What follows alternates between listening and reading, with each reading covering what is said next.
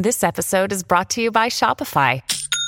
Forget the frustration of picking commerce platforms when you switch your business to Shopify, the global commerce platform that supercharges your selling wherever you sell. With Shopify, you'll harness the same intuitive features, trusted apps, and powerful analytics used by the world's leading brands. Sign up today for your $1 per month trial period at shopify.com slash tech, all lowercase. That's shopify.com slash tech.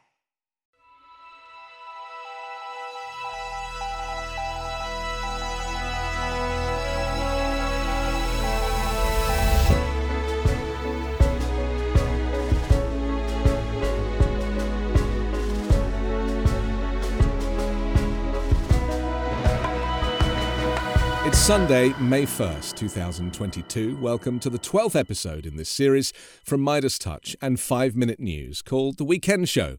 You can download the show as audio in addition to my daily 5 Minute News podcast, which is a short daily roundup of the news that you can listen to every morning when you have your morning coffee. Get it at iTunes or wherever you get your podcasts.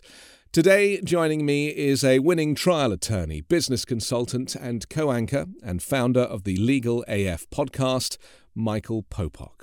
Michael, hello. Thank you Eh, for joining me. We're we're cross pollinating. This is a bit like when Spider Man shows up in a uh, another Marvel movie, and everyone's Uh, like, "Wow!" Uh, I, I love it. It's or, or or when DC Comics and Marvel crossover, which almost never Right. happens. No, I was I was thrilled that we talked about me coming on the show. I've been a big fan of yours, and and this intersection of law and politics that you cover uh, is really, as you know, really important to what we do. And I'm glad that we were able to talk to your audience about it. Well, thank you. And for me, you know, it's such an education because I am from England, obviously, but I, I've been living in LA for nearly uh, over five years, in America for five years. And I've been coming here for, for years. And I really thought I knew this country. And the proof is that you really have to live somewhere in order to kind of get into the fabric of the culture. And um, I would just say very quickly before we start talking about our subjects today that um, America is so litigious, and this is something I hadn't really realized until I lived here. Because in England, we still have a thing called shame. And so it's not really necessary to kind of sue people all the time. The, the, and we don't have like the state suing the federal government, which would be councils suing the central government in England. You know, they never would never sue each other. You know, they might say something a little bit horrible about them in the press, and that and there's enough shame for people to change.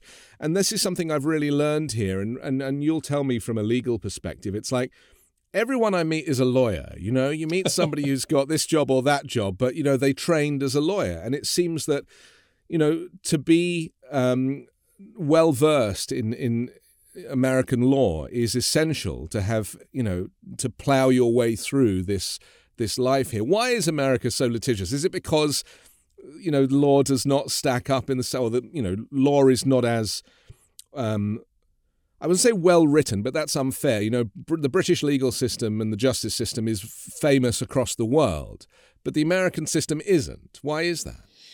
Yeah, I think it's because we. You might have heard this, Anthony, in your own teaching when you were a small schoolboy abroad. We're rebellious people. I think that we were literally formed from a rebellion, and I mean that in a good way, not in a Jan 6 insurrectionist attack the Capitol and stop the peaceful transfer of power way. I mean, um, even the way our Constitution is drafted, the, the fabric of it, which is what we talk about constantly, because the actual writing is limited. The Constitution itself takes up a small pamphlet if you were to publish it. It is the case law, it is the law of precedent that's established by our US Supreme Court. It is the uniqueness of our state and federal system, which starts from really, really the beginning of America and the colonies and how they agreed to band together into eventually the 13 states and what that relationship would be between the state and federal government. Now, we're seeing it writ large now by the right right wing who have tried to take advantage of all of the interstitial spaces that exists between our constitution between the state and the federal and the federal government to their advantage. But to answer the question you started with as a trial lawyer we are litigious um, because if we don't stand up for our rights whether it be against um, a company that harms a consumer or another a company that harms its employee or somebody who's sexually assaulted or discriminated against or somebody who's violating first amendment rights. And i have a feeling we're going to talk a lot about that today on your podcast. If we don't have an avenue a ticket into the courthouse then we've lost what makes america so unique and a shining example i think in the right way of democracy around the world. I have one follow-up question to this before we go into our subjects for today. And that is when did the the justice system in America become politicized? Or was it always politicized? Because, you know, in the UK we have the High Court and the Supreme Court, neither of which are politicized. We we, we don't know other than politicians themselves, we don't know which side of the fence anybody might sit on who works in, in law. Fundamentally, you know, the reason it's the justice system is because it is separate from politics when did politics creep into American law? I think it's always been there. You know, I'll give you an example, and then I'll work backwards. Um, a judge recently in Florida, a federal judge, handling a case involving Trump, what else, in which Trump tried to disqualify him because that federal judge was appointed by a politician, a president, President Clinton. 20 years ago said, "Aha, you can't you can't impartially rule against me in this case because you're beholden to Clinton from 25 years ago." And the judge who I know, Judge Middlebrooks, said eloquently, and I'll paraphrase, judges, federal judges especially, are above partisan politics. We owe that as part of our oath of office. And that is true, but let's look at the reality. At the state court level, most judges around the United States are elected, are elected judges. Many of them, most of them are, are in non, I'm sorry, are in partisan races. They run as Democrats or Republicans. Some of the states have said do it nonpartisan, but frankly, all the voters know who's the Republican and who's the Democrat, even in the nonpartisan race. If there's an opening on a state court uh, bench, it's appointed by the sitting governor of that state, who is the head politician for that party in that state. At the federal level, the same thing the states, the uh, federal senators um, nominate, if you will, the judge gives the list to the president uh, of their party. The president and the Senate confirm it's all suffused with politics. But what, but what you're right about, right on point about, is what's happened over the last 15 or 20 years with the partisanship that started, if you really wanted to go back in time to the politics of it, started with Lee Atwater, started with Karl Rove, because the Republican Party is not generally able to win at a national level because they don't have the numbers unless they have wedge politics that they can play. Gays in the military, anti LGBTQ, anti abortion. These are the hot buttons they have to play to get more people to go to the polls for them because they can't naturally win large national elections. So they've taken that and they've moved it on through the Federalist Society, which is an organization here in the States, which got founded about the time I was in law school in the early 90s, to bring co- what they call conservative analysis to and a conservative originalist approach to, this, to the Constitution and get judges who adhere to that onto the bench. That is the greatest trick, not of the devil, but of Mitch McConnell, which is to get all of the Federalist judges over the last 20 to 25 years at every level of the federal judiciary, all the way up to the US Supreme Court. And that's where the, politi- the politicization, it's because the right wing has focused more so than even the Democrats on getting like minded judges in place. Now they're moving on to school boards, and we're going to talk about that later we are, and unfortunately, it's it's really come to a head now because, of course, Trump was able to nominate three judges. Um, and in that process, you know, Amy Coney Barrett never tried a case before. She's effectively an academic. Um, and then uh, we know about Brett Kavanaugh. He likes beer. But we're also now starting to hear about Clarence Thomas being uh, influenced by his wife, who is a far right kind of extremist activist. So what hope that, well, that, by, by, the way, Anthony, that's putting yeah. it nicely. She, right. she, subscri- yeah, yeah. she subscribes, Ginni Thomas subscribes publicly to QAnon based theories right. and always refers obliquely in emails and texts that have now come out through the Jan 6 committee to Mark Meadows and others. She refers to my friend, my friend will be really happy about this. And that's code that has already been translated. That is code for her husband, who is a sitting member of the United States Supreme Court. But what hope is there for people who seek justice? I mean, we have a thing in, in Europe whereby if you don't get uh, the outcome that you're hoping for in the Supreme Court, you go to the European Court of Human Rights. And that court invariably, you know, because it has such a wide range of justices, you know, from all of Europe, that it tends to kind of see see the um, see the light. But what hope is there for people who are hoping to be heard it's not always individuals, often organizations, but they get to that Supreme Court and there's no, just no point. I mean, this is how we feel about Trump not being prosecuted. Fundamentally, if it ends up in the Supreme Court, of course, his buddies, his henchmen, are going to let him off the hook. Yeah, I, I, I like to blow sunshine when it comes to democracy and progressive positions, but but it is a dire period in our history. I've gone through it before. You know, at my age, having graduated from law school in the early '90s, I've seen the court change over time, but the pro- the difference back to the politicization, politicization of, ju- of the judiciary and how sad it is. When I was in law school, I may not have been of the party of Sandra Day O'Connor, of of Rehnquist, of the others, but I trusted that at the end that they would have apolitical analysis, and I may not always agree with them, but I respected them as jurists. I can't say that anymore because Amy Coney Barrett, Alito, Thomas, I could tell you what they're going to say and what they're going to write before they're even going to write it. And if that's the case, then where is the independence of the judiciary? Where is fair mindedness? If I can tell you exactly where Alito and Thomas are going to be. Even, even the late Antonin Scalia, I may not have agreed with, but he was brilliant. And his writing was, and his analysis, which I may not have agreed with, at least had a uh, some integrity in, in its in its re, in its reasoning. That is missing now. Read Gorsuch, read Kavanaugh. Doctorate.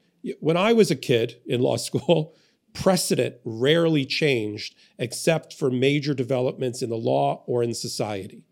And you could count on that. If I learned it in 91, it was still there in 2000 and beyond.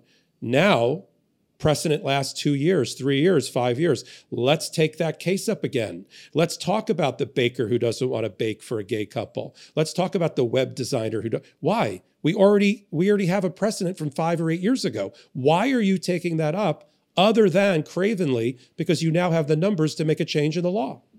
Is that what the law is? You have the numbers so you can force it down everybody's throat? I thought the law was something greater than that.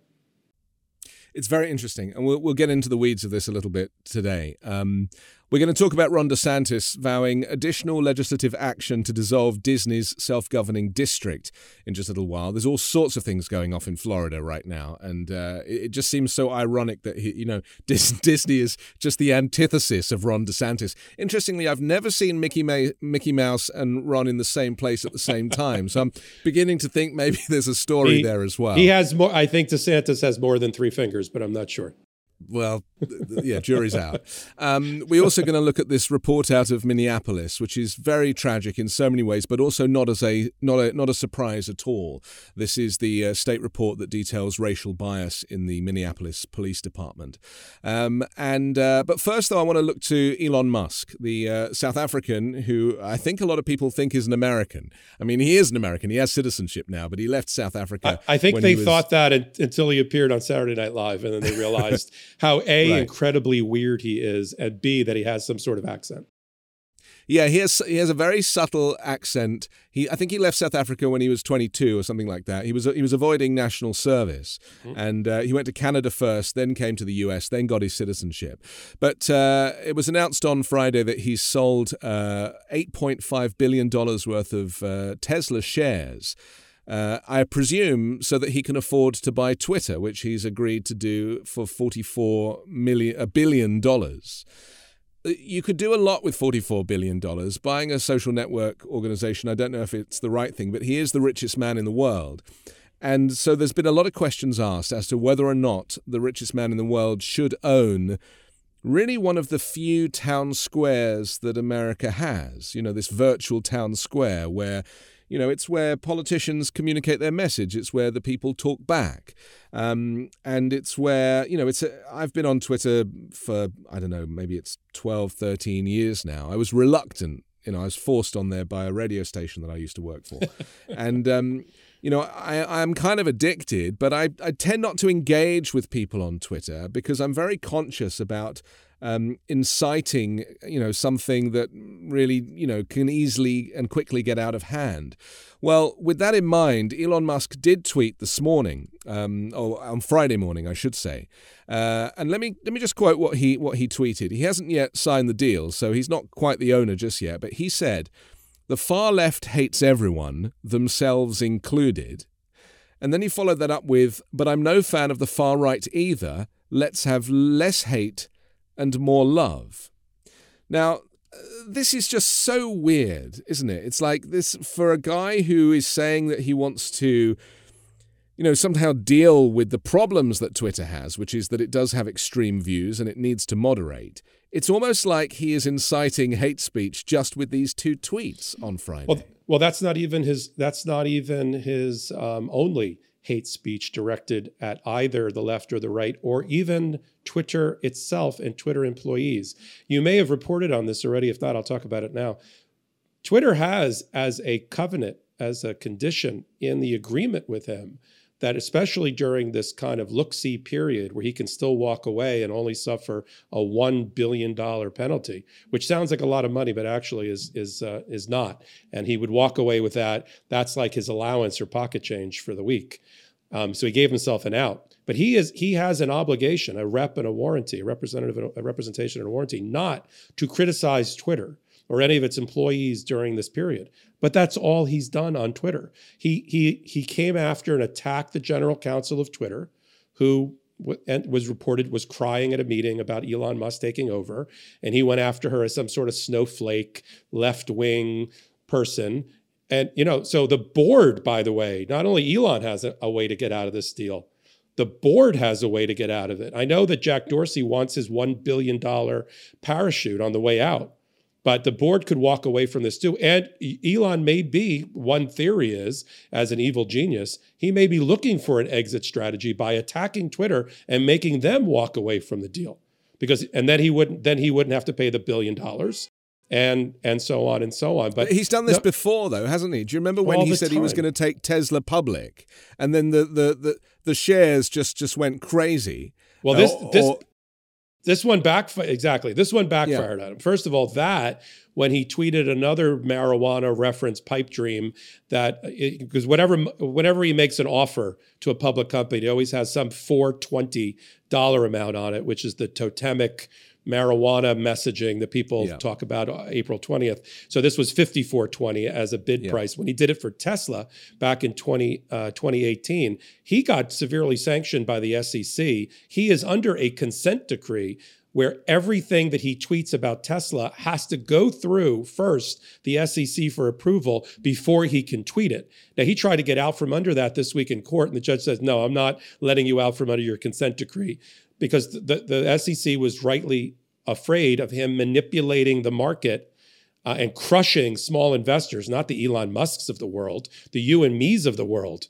The, the mom and pops of the world are getting crushed with the oscillating up and down share price. Now, the market, having learned its lesson in 2018, is hammering him in two ways. One, it didn't believe the original Twitter offer. And while he was up at 54.20, the stock price stayed at around 50 because the market was like, yeah, I don't think this deal is going to happen. Then when the board approved it, the stock price started to inch up towards the 5420. But then they started hammering Tesla stock because they were basically telling him, A, we don't believe you because you, you know, fool us once, fool us twice. Secondly, why don't you just focus on making cars and going to the and going to Mars?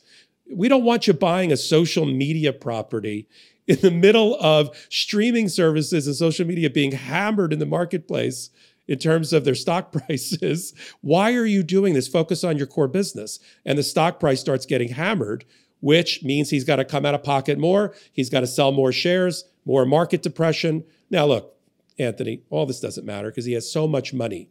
You know, he just got a $23 billion dividend or or bonus because he raised the stock price so much over the last three or four years. So he he can laugh in the face of all of these these stock price uh, movements, but you and I can't, and the average investor can't, um, and th- and that's what gets lost on it.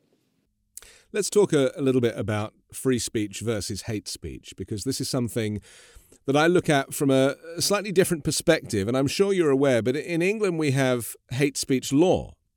Uh, and you're not actually allowed to, you know, what, what you consider First Amendment rights here. It's very different where I come from, which is a democratic country. I worked as a talk show host on the radio for, for many, many years, and I never felt that I was prevented from saying what I wanted to say, even though the radio station was regulated by the government. I don't think people understand that, you know, regulation it's not total. It's not a kind of totalitarian concept. There can be elements of light regulation in place, rules in place that enable us to still communicate and volley and be open with our views. Let me just read you uh, a little bit about the Human Rights Act 1998. It's Article 10. This is out of Europe and the UK. Everyone has the right to freedom of expression, but the law states that this freedom may be subject to formalities, conditions, restrictions, or penalties that are prescribed by law and are necessary in a democratic society. Section 127 of the Communications Act 2003 makes it illegal to send a message via a public electronic communications network, i.e., Twitter, that is considered grossly offensive or of an indecent, obscene, or menacing character. Meaning, that if you say something on Twitter that is offensive or aggressive, or maybe could be connected to terrorism or to anti-LGBTQ and you and you post it in your name and the person that you are posting it against or an individual finds it offensive, they can call the police and the police will come and knock on your door and they will threaten you to take it down or you will be arrested. And now, Twitter too, and the Twitter, the provider also. I, I don't think the platform. No, I don't think mm-hmm. the platform. I think it's all about individuals, and so this is where I've come from. And so I've come to a place where people are screaming First Amendment all the time, and yet the aggression, the the malice, the the vile nature of some people, and invariably it's partisan, isn't it? You know, it's it's it's far right uh, Trump people, the MAGA brigade versus the, the, the lefty snowflakes. That's really where people butt heads. So, is you know, will American law ever see the difference between free speech and hate and hate speech, or is the First Amendment here to stay? Well, th- let me let me answer it this way by on the definition that you just gave for what would be illegal, literally illegal under British law, under law of of of, uh, of England and Wales. 15% of America would be in jail based on that. they would just yeah. be really, I mean, the police would be overwhelmed. You think they're overwhelmed with Jan 6? They'd be overwhelmed with what gets posted uh, right. every day uh, in chat, in chat rooms, uh, uh, and social commentary on Twitter and all of that. You, you started this, this segment uh, tonight or today talking about Twitter has become the town or public square. And I want to talk about that through the First Amendment because it technically is not. Twitter is a private company. It's one that's a that could it's a public company. It's publicly traded, but it is a private company as com- as as compared to the government. The internet in the United States is considered to be the town square or the public square. That can't that has there's First Amendment implications related to that. But when it comes to the Twitters and the Facebooks, the metas of the world, they are not. They are a private company, and they, by Supreme Court precedent, and we just talked about what could happen to Supreme Court precedent. But by current Supreme Court precedent, they and, and statute, which is the uh, Section 230 of the Communications Act, Communications Decency Act, they are not liable for what is posted there. They have complete immunity, and they under the Good Samaritan provision of Section 230, which has been which has been declared to be constitutional, uh, which is Section 230C.2. If they, the Twitters of the world, use content rules to take down or ban hateful, violent, racist, lewd, or otherwise objectionable in their good faith estimate, otherwise objectionable speech, they are not going to be liable. In other words, they are allowed to curate and manage and monitor their um, platform without fear of liability. And then we go one step further because in, in your part of the woods or where you came from, the European Union has the Digital Services Act, which requires the Twitters of the world to police their platform, or they'll be subjected to a major, you know, hundreds of millions of dollars of fines. So you have that. The First But here's the irony, isn't it? Well, America Yeah. is so litigious, and England is is not, which we said at the beginning, and Big yet on England fines, has, though. right, right, and yet in in in the UK and Europe, you have way more rules about making sure that this never needs to get to court. I, I- I'll tell you what the big difference is. Our in our country, to, between our cousins here, in our country, we let the private citizen do a lot of the regulating through litigation. Although there are muscular organizations like the Securities and Exchange Commission, the Department of Justice. Your country uses a lot of government agencies to investigate and fine. And and you do a lot of fining over there. Now, back to First Amendment and the Twitter platform. So there is no First Amendment right to have access to Twitter. There's no First Amendment right if that's violated. If Twitter decides that they don't like you and they want to deplatform you and your account because they don't like your content. People have tried and failed to say there's a First Amendment right to that.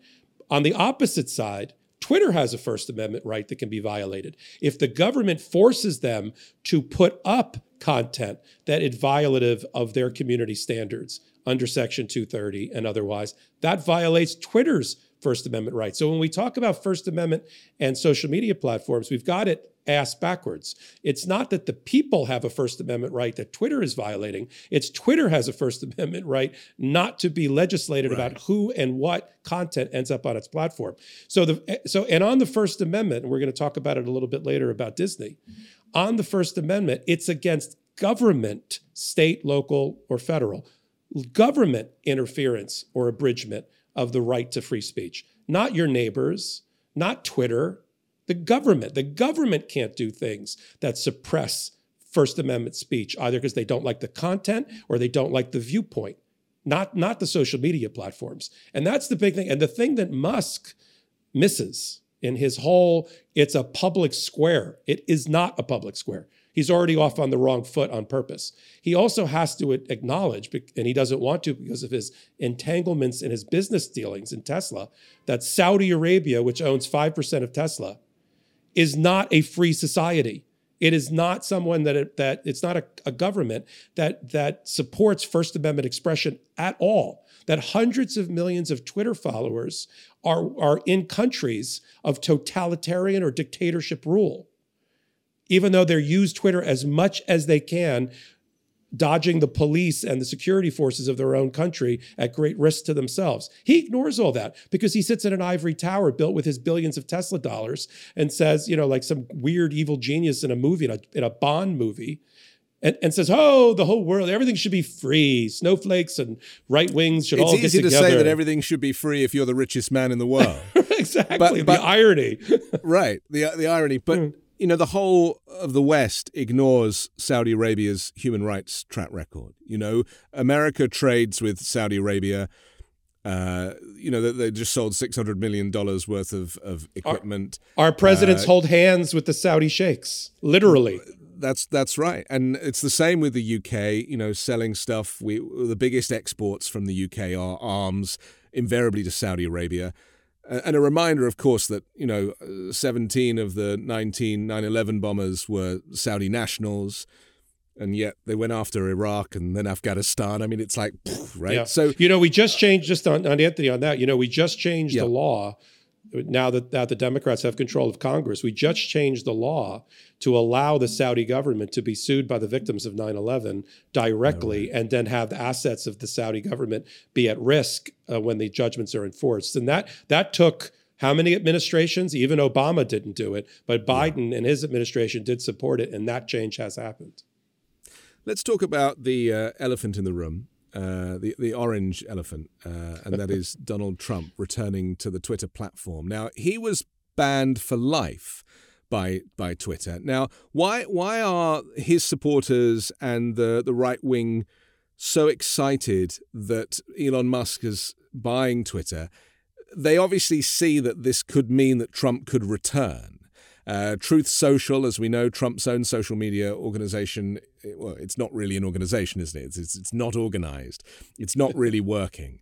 Uh, and he, I think, was only able to post his first tweet on it on Friday, uh, where he said something like, I'm back, and then wrote Covfefe, which is, was his Yeah. like famous uh, Typo. Twitter typo.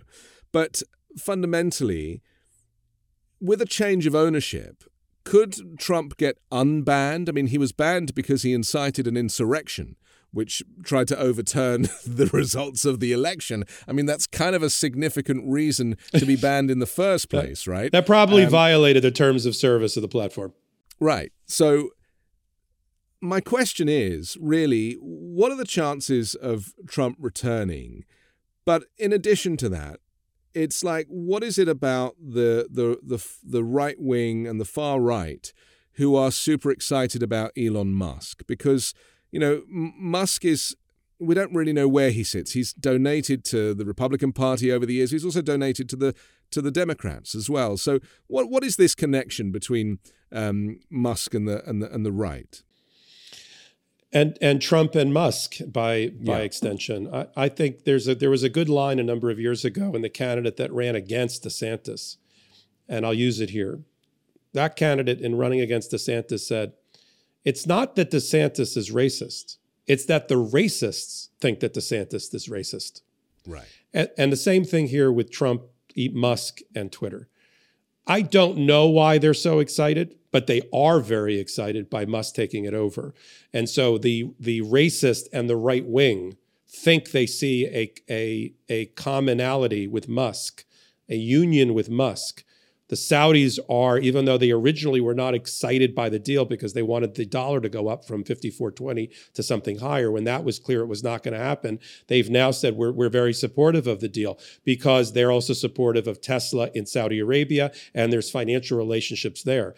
Uh, Turkey is super excited about it. All these countries that do not put any value no, the opposite. They suppress First Amendment speech and free speech of their people, are super excited about Musk taking over Twitter. So, to paraphrase, I'm not saying that Musk is against freedom of expression, but the people who are against freedom of expression seem to be very happy about his takeover.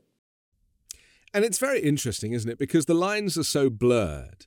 And Musk knows this, doesn't he? He he's playing a oh, game. Yeah. He knows that people have this uh, this idea they've conjured up this idea that Trump uh, that Musk's ownership means you know the return of the of of this level of expression which is basically racism isn't it I mean that's what we're talking about here you know it's being free to be racist when Trump was president it gave people license to be racist it, and I often say you know when Derek Chauvin had his knee on the neck of George Floyd in my opinion he knew he was going to get away with it because Trump was the president Mm-hmm. And and and that's why you know Trump's um, prejudice kind of bled down into society, and so it's not just Musk that knows what's happening here and is playing this game, but Trump knows this as well. He knows he's probably never going back to Twitter.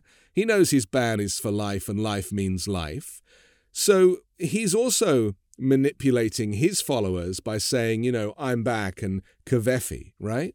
Yeah, yeah, I yeah, and, and on Trump, um, I don't think he gets put back on the platform um, because of because of the charges against him. But he has been largely silenced and muted by being off of Twitter. I mean, he's left with holding these ridiculous bad production value press conferences on the back porch of Mar-a-Lago you know, with these grainy videos from his followers who then post it somehow to Twitter. That's what he's, or as I as I said once on my own podcast, he's like typing on some sort of typewriter and handing the paper off to some, you know, boy, boy, take this down the hallway and get it published. Right. I mean, he he can't do the immediacy of of tweeting which which he loved and exploited to no end and i don't think that's coming back i looked at that truth social platform i mean i don't that is not you know, we talked about public square. That will never be the public square. That is going to be a dark, dark web hole for people that support him.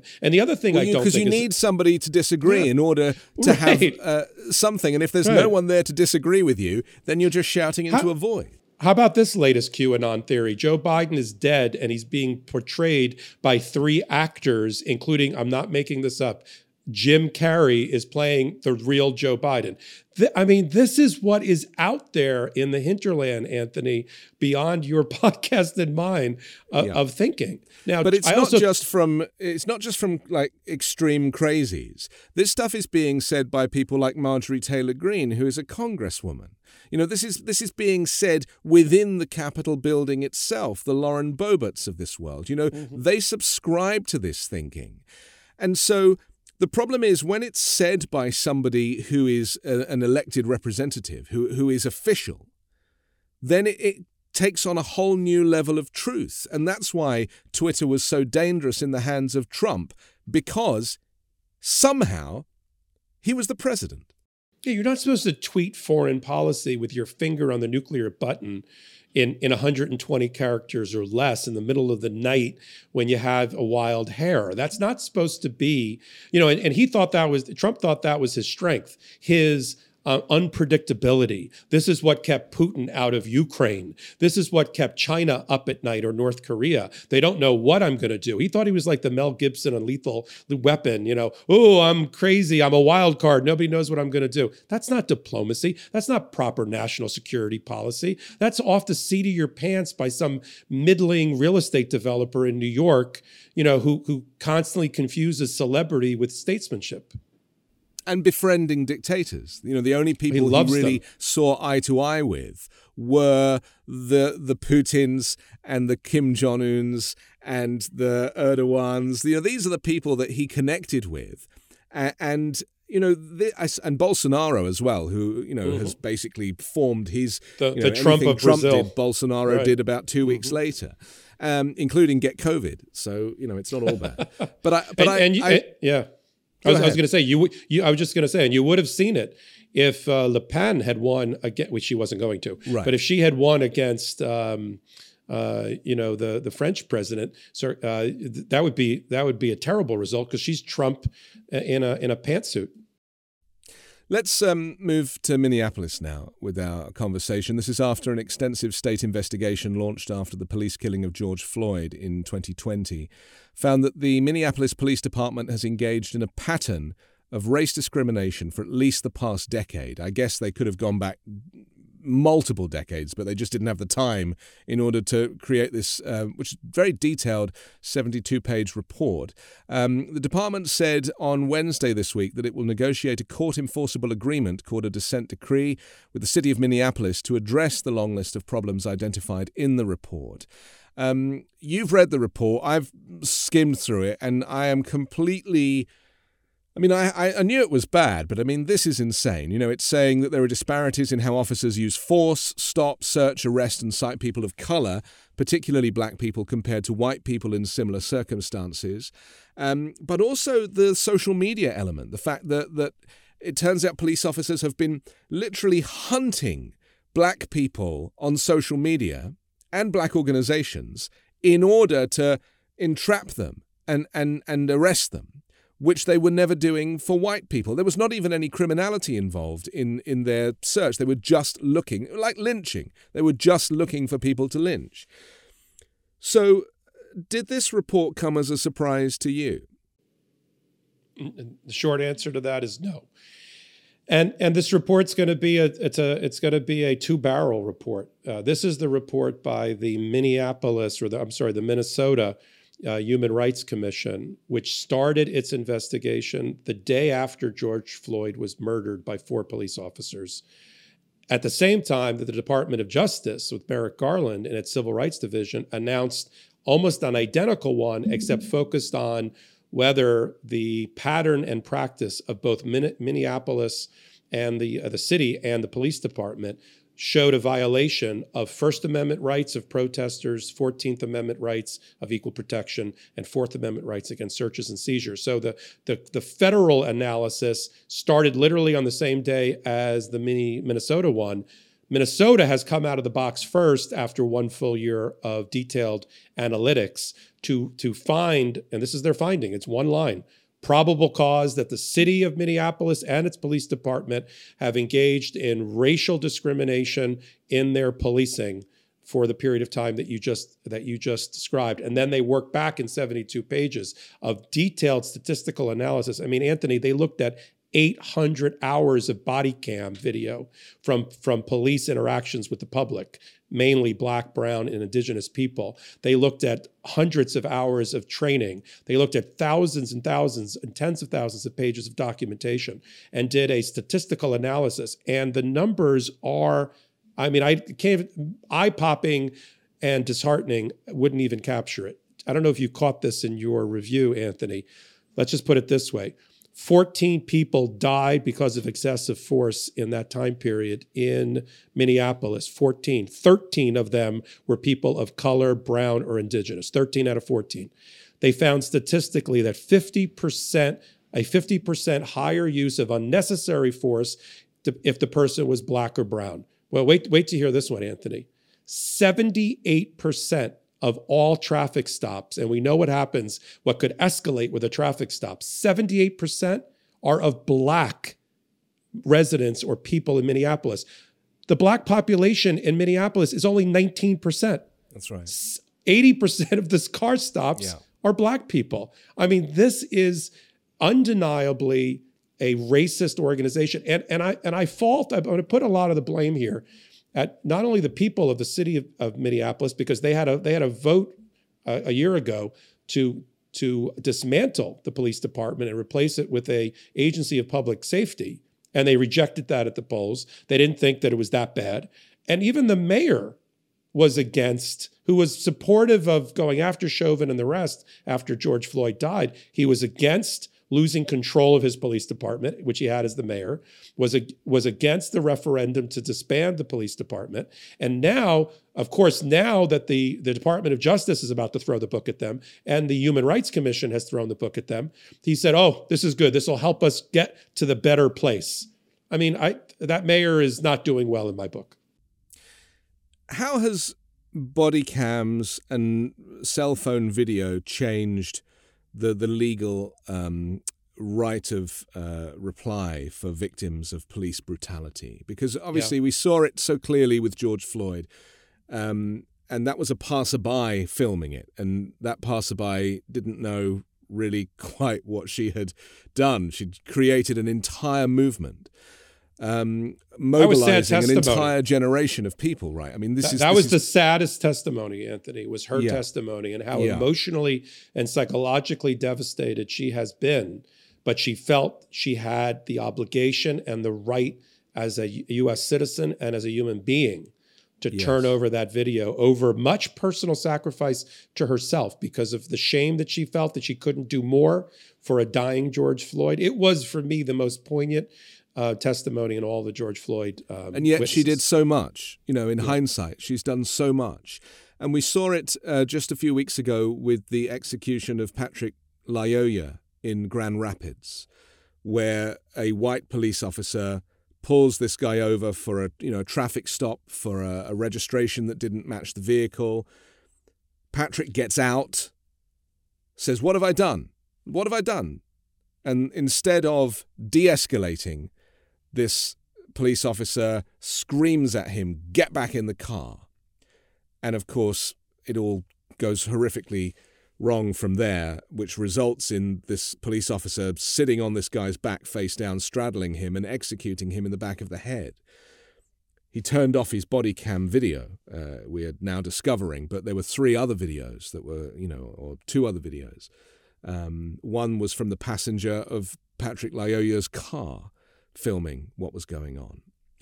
So, just to back to this original question, what was the landscape like politic, um, uh, legally for victims of police brutality before the advent of portable video?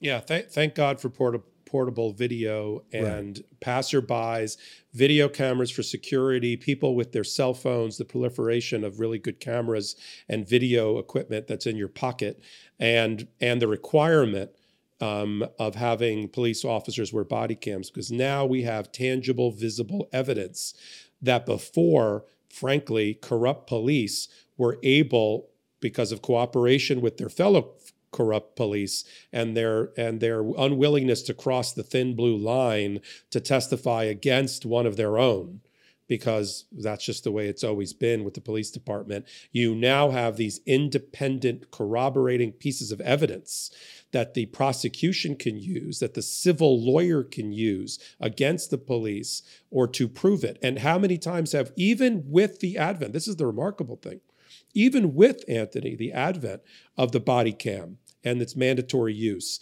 and video uh, surveillance by, by passerbys, how many police are not uh, report not knowing they've been caught on camera write up their report one way hoping i guess in the back of their mind that some camera didn't pick it up.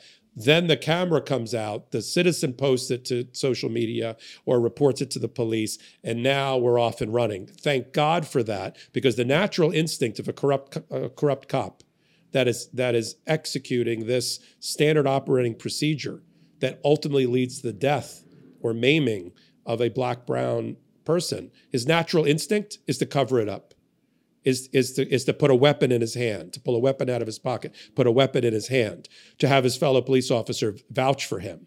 That would be the natural doing, instinct. Don't they? Of they, course. they know what they're doing. And my fear is that this report, this Minnesota Minneapolis report, is just one town. It's just one district. And yet if this report was to be done for every police department, what would the result be? How similar would it look? You know, is it because they, they often say, oh, 99% of police officers are, are amazing. It's the 1% that is bad. I'm starting to think that that should be reversed. Well, I wouldn't go that far, but I will say that that Minneapolis, I am sure, is not an outlier at all. I think within the bell curve um, in most metropolitan police departments, you're going to find a level of bias in policing. We saw it here in New York during the Black Lives Matter protests that got used as a cover for unlawlessness uh, and looting by people who had were not the Black Lives Matter protesters, but were use it, using it as an excuse to break into the local Gucci store we saw what the policing was under de Blasio. And even though the department has a fair amount of minority members in it, the techniques that they used, you know, are are now the subject of in, uh, inspector general investigations and other lawsuits about well, why did you why did you kettlebell why did you kettle them? Why did you block them from from the you know look like the 1960s on the yeah. on the on the Norman Pettus Bridge where they had officers blocking one side, officers blocking the other, moving towards them on horseback. I mean, I would have thought I was watching, you know, um, the, the Selma Montgomery. And right. well, it's, 20, the, it's the 30 year anniversary of the LA riots uh, this yeah. week, and and you know, again, a, a civil a civil rights uh, movement that you could argue now, 30 years later, has actually, aside from body cam video footage, nothing really has changed. And why is it that on the day that Derek Chauvin was having his sentence passed down, why is it that I and my friends and pretty much half the country were thinking, I don't think he's going to get convicted. I think this guy might get off. I mean, and we were, I was literally like, the moment that I heard that he'd been found guilty, I just was like elated. I mean, why should I be so elated when there was video evidence of him murdering this man? Why do I have such little faith in the justice yeah. system that I would think that it's likely that a white police officer would yet again get off? Well, let's let's let's let's let me bookend it. I think his came after Rittenhouse uh, Kyle Rittenhouse was was was exonerated by a jury. So we all were deflated when that jury decided that it was okay for for for Kyle Rittenhouse to put himself in the situation with a loaded weapon, put himself in a situation where he was going to be chased uh, by protesters and then fired at them uh, unarmed men and killed uh, and killed two of them. And then on the heels of that, you have Chauvin. And also, let's be frank, these jury pools in some of these places. Look what just happened in the Gretchen Whitmer, Michigan governor. I mean, I heard the evidence. The the plot against her couldn't have been stronger. They, they were, you know, weaponry. They were plotting. They built models of her cabin. They bought they bought weapons and um, and infrared cameras to try to capture her, and then the jury just believed that they were just a bunch of knuckle nuts who were getting high in a backyard spouting off about COVID policy. I mean, so that should not the Department of Justice should not have lost the Gretchen the Gretchen Whitmer and the signal that it sends, and you should not have worried that Chauvin sitting on somebody's neck for nine minutes where they where they where they screamed, "I can't breathe, I can't breathe," could have led to an exoneration and not a conviction. And it's also the punishment not fitting the crime, isn't it? Because, you know, Derek Chauvin unwittingly used a fake $20 bill to buy cigarettes or something. No, George Patrick Floyd. George Floyd, sorry. Yeah. Um, yeah. Uh, Patrick Lyoya, uh, again, a traffic stop for a registration. Um, and, you know. And they got the, the death penalty. They got the, they effectively got the death penalty with no trial, with no jury, with no judge. All of those roles got taken on by the white police officer in all of these cases. Uh, yeah. Go ahead. No, I was going to say I, will give you an, I'll give you a recent personal example that sure. proves the point. As two white white gentlemen of a certain age can can talk about. Yeah. I, I moved into a new home. I put in a new security system. The the front door two nights ago blew open and the security alarm went off, but we didn't hear it because we didn't have the, the alarm set right. A police officer, very nervous and his hands shaking, came into our home through the front door at 3:40 in the morning and started screaming for somebody to come downstairs. I figured out quickly what had happened, that they the, the, the alarm had, the silent alarm had gone off. I came down, I had to put on clothes, uh, know, robe. I came downstairs in a darkened house to face a police officer shining a camera in my face and a gun and a hand on his gun. Yeah. Who who was shaking. I could see yeah. This this was the biggest event for him that evening and police officers right. do put their life on the line every day. I was as nervous as he was, but my hand was not shaking. As he's shining the light in my eye and asked me for my identification, fortunately, my passport was sitting on top because I was traveling recently, and I was able to let him pick up my passport and identify me and still question me. I will tell you what went through my mind. This could have easily, if I were black or brown, coming down the staircase with no identification and him not knowing whether I was the burglar or the owner of the home, I could have easily been shot. And I thought that at that yeah. moment. And I thought, thank God I'm white because this white cop is not going to shoot me in my own house under that scenario. But that is not what black and brown people feel every day in their interactions with the police. And we could talk about Breonna Taylor and the no knock warrant, um, which, you know, again, these situations where police seem inclined to fire their weapon first before they've been able to intellectualize the situation in front of them. Um, it's very interesting. There was a, a, a piece that uh, in the uh, Star Tribune about um, communities of color were not surprised at the outcome of the report in Minneapolis. They're basically saying we have been screaming this for decades. We we know exactly what's in this report and yet no one has been listening to us. And yet it's taken this, you know, significant 72 page report to for somebody to listen and take a, an official line. So just explain about this decree.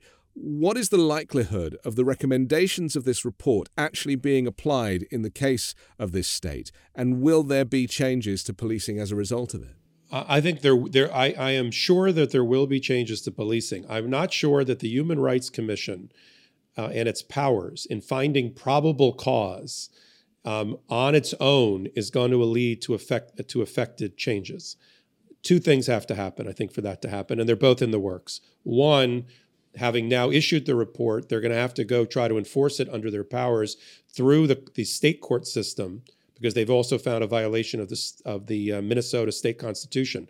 They're now going to have to file a civil case and then try to enter into a consent decree with the police department. Again, they already got a couple of days after George Floyd, this same organization ran into court and got the city to agree to a consent decree requiring body cams, uh, changes in their police structure, that they wouldn't use riot disbursement mechanisms without the police chief being involved, and other restrictions that they agreed to at the outset. Now, this organization with the 72 page report, Anthony, is going to have to run in and give some teeth to it with a court system. However, they're also in dialogue, I am sure, with the Department of Justice, which would take precedence over the state and may ask the state to back down for the time being until Merrick Garland's Department of Justice catches up and issues its report. Because if it finds, if DOJ has a lot more teeth than, than Minnesota, if the Department of Justice finds, as I believe they will now with the 72 page report in their hand, that there is a violation, a systemic pattern and practice to violate the 14th, the 1st, and the 4th Amendment and to racially discriminate in the state of uh, in, in uh, Minneapolis and the police department, they then can go into federal court and then enter into negotiations to have a consent decree. It could lead to the abolishment of the police department. It could lead to the decapitation of all of the heads of all of the departments. And it could lead even, I mean, I'm just saying, they could have the power to demand the mayor step down and anybody else in a leadership position um, in order to effectuate real change and to improve community policing in that town. Um, and then they're going to move on. And people say, well, what is Merrick Garland's Department of Justice doing? They're doing things like this that Bill Barr and Trump never would have done, which is to go after bad cops and bad police departments um, and, and uh, for violations of the U.S. Constitution. Okay. Uh, let's move on. I want to talk about Mickey Mouse. Uh, I mean, Ron DeSantis. sorry. Um, he uh, has been talking on uh, Friday about uh, vowing additional legislative action to dissolve Disney's self governing district. Um, and let's just give a little bit of background to this because this is after Disney came out against the Don't Say Gay bill, which is a phrase that has been coined by critics of his uh, anti LGBTQ plus bill, which prevents um, the kind of teaching of these, you know, sexual or gender issues for children in, uh, I think it's up to third grade, isn't it? Um, in the yes. in, in that state. Uh, interestingly, a bipartisan majority of U.S. voters oppose politicians punishing companies over their stances on social issues. This is um, a poll that's just been done, a two day poll completed on Thursday this week, that 62% of Americans, including 68% of Democrats and 55% of Republicans, said they were less likely to back a candidate who supports going after companies for their views. I mean, it does seem quite an anti conservative thing to do of Ron DeSantis to want to go after Disney. I, I have put a couple of things together, um, two and two, and, and made and made five, and that is that all of this is is theatre, political theatre, for the purposes of fundraising, because you know there's the primaries, there's the midterms. This guy's raised like $108 million in the last few months, and partly because he has been on the front pages of all the newspapers. Everything he comes out with is controversial, is seems extreme, and yet whether he believes these things or not, he is basically raking in tens of thousands, in this case millions of dollars in fundraising for his campaign. Is that is that what's behind this? I mean, is he prepared to lose Disney over this? Is it about him uh, becoming president.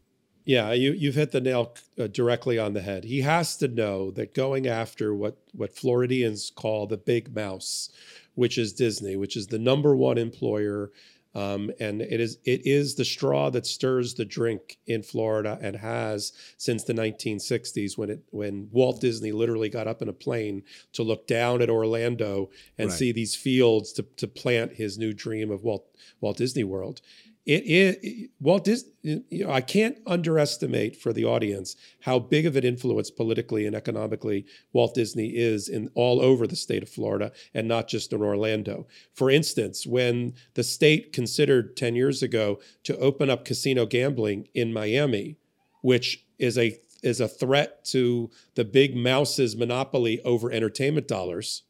The big mouse roared and said no and effectively blocked all gambling in Miami uh, at that moment. And it, it, has that power. And no governor has saw fit to go after them, especially to retaliate against the First Amendment rights of, of Walt Disney, that they were a little bit late. They were on their back foot when, when the Don't Say Gay or the Parental Rights and Education Act, they always give it these great highfalutin uh, highbrow uh, names. But the Don't Say Gay Act, you know, for the first couple of days, Disney stayed silent and its employees were livid, as were other people in the LGBTQ community who often go to Disney on Gay Pride Day and other days that were welcomed by Disney. Finally, they got off their back foot and they said, you know what? We want it repealed. It's wrong. And in direct retaliation for that, as you've outlined it, for the exercise of their First Amendment rights, because companies have First Amendment rights too, DeSantis said, I am not going to allow a major corporation who gets tax dollars and benefits from my state to go against me and have the temerity to go after my act. I'm going to repeal your special district exception since 1967 that allows you to self govern all of the territory around Orlando at much expense to Disney, by the way. They provide their own police, fire, safety, right. utilities, and, every, and with 500 employees instead of letting the the uh, Osceola County and Orange County do it. We're going to repeal that. And because he literally has said at press conferences, we're going to repeal it because of your position on first on on uh, don't say gay, which is a a viewpoint based discrimination, which is outlawed by the U.S. Constitution and its First Amendment. Even so, it's outside Supreme of Court, his jurisdiction. Basically, he is well, he is taking a leap of faith because it's going to keep him in the headlines and he knows he's going to lose this. Yeah right. he know just as right. you just as you set up the piece he knows he's going to lose this but this is red meat to his base to his donors to his fundraising. And so he doesn't care if he wins or loses. He's going to do all of these extreme things. He's like the kid that will do that will keep testing until he burns his hand on the stove about what he can get away with with his parents. And he knows his base loves this you know what and he's going to keep doing it, even if he loses in the courts until the courts say stop. So, for instance, I'm going to have on my show on Legal AF next week um, uh, the, the, lawyer who's leading the first case uh, in Florida, uh, Robbie Kaplan and her firm against Don't Say Gay in the Northern District of Florida. They filed a case claiming that that, that statute itself is against the U.S. Constitution. And so there's just going to be all of these all of these law firms in the Department of Justice that are going to be going after him for what they did to Disney. And then I love Disney's position by the way. Disney didn't come out and said first amendment rights you're violating. Disney said he tried to hit them where they live in the economics and kick him in the economic you know yeah. what. And they yeah. said I don't know. We got $2 billion worth of bonds that are tied to us having the Reedy Creek improvement district at our disposal. And if you take that away from us, which violates our contract with the state of Florida, what's called a compact with the state of Florida since 1968, well, then you're going to have to, we're going to be in default under our bonds, and you're going to have to pay the $2 billion back, governor, and why don't you just allocate that among all the taxpayers in the state of Florida? And then if we're not a government anymore, we're going to look to Orlando and Osceola County and and uh, Orange County to take over all of these services at much expense to the taxpayer. So how do you like that? So that was their first response from a PR perspective. It wasn't First Amendment, First Amendment. It was money. Interesting. I mean, I have a theory that you know, there's never been a huge amount of research by the likes of uh, DeSantis's people to find out whether or not they are as anti woke as he is, or anti abortion, or anti LGBTQ plus education, or anti critical race theory as he is. And and my my concern is that you know they're pushing this very far right agenda, and yet the people of Florida yes, of course, there's the MAGA brigade. They make a lot of noise, and they're the ones that are going to applaud this. And I saw DeSantis on Fox the other day sitting in some, you know, he was being interviewed. He was like the star, and he was saying, I will not allow Disney to do this to try and indoctrinate our children in this, you know. And I was like, whoa. And the crowd, of course, they're all a perfectly selected crowd, screaming and applauding, perfect Fox audience. You know, they've created, again, yeah. political theater. But what if the people that are fundamentally going to vote? What if they are not as extreme as he is? Because, you know, statistically across the country, America is actually a kind of a progressive country. It's, it's not as extreme and as far right as some of these Trump and DeSantis uh, characters lead us to believe. So, could this backfire for him? Well, having lived in Florida for 20 years and down in Miami and been involved with local politics there, I, I'm I'm I have something to report that I never thought I would say. When Obama won Florida, and primarily because he won the Orlando corridor and which is primarily Latino. And he won re- reliably Miami Dade County and all and, all the counties of South Florida, Palm Beach County, where Trump Mar-a-Lago is located, Fort Lauderdale, Broward County, and Miami Dade. You could just like check those off as in the Democratic cat- category, and and they were reliably Democratic. But there has been a major change. I went down and worked the polls this last cycle for for Biden. Biden barely won Miami Dade County primarily because they're going after not only the Cuban American vote, which has always been um, reliably Republican, but new immigrants who have come from Venezuela, Colombia, and other places, which used to be Democrats when they got here, have now been converted both by tr- the, the Trump cult and because they have the, the Republicans have gone after Spanish language radio and have I can't even tell you what they called Biden on Spanish language radio. I, I heard or, about or, this, yeah, or what they yeah. called Kamala on Spanish language right. radio. Yeah. The, the, best I can tell you is that she was his nurse. That was the yes. best I ever heard. Yes. Uh, and then there were songs that were created that are not suitable when they're translated into English. And they have made headway into convincing Miami Dade County. And if Miami Dade County goes Republican, that's the canary in the coal mine. The whole state will then go Republican because the Democrats have to win and win big in Palm Beach down to Miami in order to win Florida. So even though we kept losing the governorship from the Democratic standpoint, we used to reliably be competitive or, or better with the Democrat. And, and now Florida is, I used to think it was moving towards blue. It's not even purple anymore for presidential politics right now. Yeah. It is red. So I'm not sure. I would have, five years ago, Anthony, I would have agreed with you that that DeSantis is more right wing than his than than the state, but he can win on this far extreme of the party in the state of Florida right now, and that's a sad commentary. And and just finally, you know, across the country at the moment, you know, inflation is out of control. Um, GDP is down. Um, the stock market's having all sorts of interesting fluctuations of its own, but people fundamentally feel poorer all of these things, and Biden is not really doing much to kind of, you know, to really convince people that he's got a handle on this. All of these aspects, all of these elements are fodder for the right to say, well, none of this happened under Trump.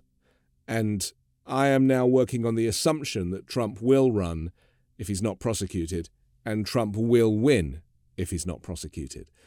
Is that the only reason why he's running? Is because he doesn't want to get prosecuted? Yeah, I've seen that theory that if he's the sitting president, they'll have to abate their prosecutions. I'm not sure that's how that works exactly. Um, and I think some of these prosecutions, whether it's Fani Willis in Georgia uh, for the interference with the uh, the election there with his phone call to to the Secretary of State and others. Um, New York looks like it's become totally off the rails with Alvin Bragg, unfortunately. And now we're waiting for Merrick Garland through his grand jury that we now have um, information about that exists in District of Columbia, which is moving quickly, but is not going to have an indictment ready in time for the midterms. The midterms, unfortunately, look terrible based on the economic analysis of where we are with inflation and job loss, and the first time in a while in 10 years that GDP has shrunk. It just got announced under Biden, which is not good yeah. when you put $4 trillion of government money into an economy and yeah. that leads to it shrinking. That's not and a good he said it was for, for, technicalities or technical reasons. Like his his response was very woolly over this. Yeah. But this is He's- this is he's st- all this is all going to contribute to Trump's argument, you know, that the war would never happen under him and that, you know, the coronavirus would have been dealt with better under him because he invented the vaccines. I mean, it, it, this is my fear is that, you know, really there's a chance that the clock is going to get wound back. And if Trump returns or one of his surrogates, DeSantis Right. or whoever, that all of these civil rights um, progressive movements, including this Minneapolis report, will just be thrown in into the trash. And Yeah. we will have to, the clock will be rewound uh, 50 or 60 years once again. So here's my working theory, which is close to what you said. I don't Yeah. think Trump is running in order to win, and I don't think he ultimately runs um, for reelection. But in order to stay um, relevant, in order to stay um, and have an ability to raise money, which he needs desperately because a lot of sources of money have been cut off to him and his organization because of these investigations um, and and others and other reasons. I haven't seen a new Trump building or a new Trump license or new Trump hotel at all in the last right. two years, and I live here in Manhattan. Uh, but he needs to stay relevant and he needs to he needs to have a job. So he he runs for office, but he doesn't believe at the age of 80 um, with all of his problems that he could actually win. I mean, Biden just didn't win by a little; he he won by a lot. He won by seven million. Now the problem is Biden, and I hate to say this because I voted for the guy and I like the guy a lot. He is not resonating with the American people as a likable president that they believe and they want to follow. Um, and the whole narrative that's been established by the Republicans that he's in his he's doddering, that he's not with it, yeah. that he's sleepy Joe have stuck. And he's not doing a great job with the PR related to job creation and all these other things. And as you said, he's had a number of John McCain moments where he says the the the fundamentals of the economy are strong disregard inflation, disregard gas prices. Just, I mean, you know, you die a death of a thousand paper cuts. All yeah. of these things that he's asking people to suspend their disbelief about. He needs to have a better story, and he doesn't seem to have the people around him that are able to communicate that. And he's not. And Kamala's not doing a great job either at being his surrogate the way that Biden was for Obama. The biggest problem, I, I, don't know if you caught this, Anthony, the biggest problem in the statistical analysis right now is how much he's shedding young people who voted for him, maybe begrudgingly because they wanted Bernie, but they got on board because they're Democrats. The numbers are horrific right now mm-hmm. 20, 30% down in the, in the 25 to 30 year old market. You know, if he loses the older people and he loses the younger people, and the independents, he cannot win reelection. Now, he may not run for reelection. It may not be Trump versus Biden. It may be a Democratic surrogate. I don't know if that's Pete, Pete Buttigieg or somebody or, or Kamala gets her act together in time so that she could really be the presidential candidate or not. It could be that surrogate versus DeSantis. I think it's. I think yeah. Trump ends up being the kingmaker. It is because he's an ego egomaniac and and puts the crown on DeSantis's head, who then runs pledging allegiance to everything that is Trump. And you're right. Now we've got a new uh, a, new person. We're going to have a seven to seven to two, eight to one Supreme Court over the next twenty years, and and progressives will never get anything accomplished at the federal level. Okay, thank you very much. I, I really enjoyed our chat today, and uh, I, I it's great to you know speak to a, a, a, you know somebody who's a professional fundamentally. You know we all seek to be professional but to be a qualified professional is is a is a cut above. So thank you for your expertise. And uh, I just want to remind people that the Legal AF podcast is twice a week and it's uh, an excellent uh, education in what's been happening, you know, from a legal perspective uh, across American politics uh, each week. So uh, again, thank you very much, Michael Popok. Uh, don't forget to subscribe to the Weekend Show on YouTube or as an audio podcast, and also the Five Minute News daily podcast, which drops every morning. I'm Anthony Davis. Join me next Sunday morning with a brand new special guest and three more factual news stories to discuss on the 5 Minute News Weekend Show with Midas Touch.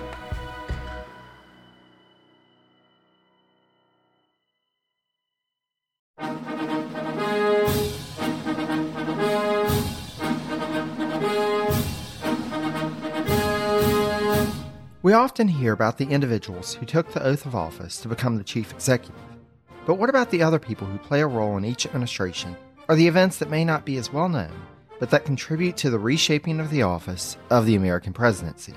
On the presidencies of the United States, we explore each administration beyond just the person holding the highest elected office in order to better understand the history that brought us to the modern day presidency. I hope you'll join me on this journey through the annals of presidential history. Presidencies can be found anywhere fine podcasts can be found, and is a proud member of the Evergreen Podcast Network.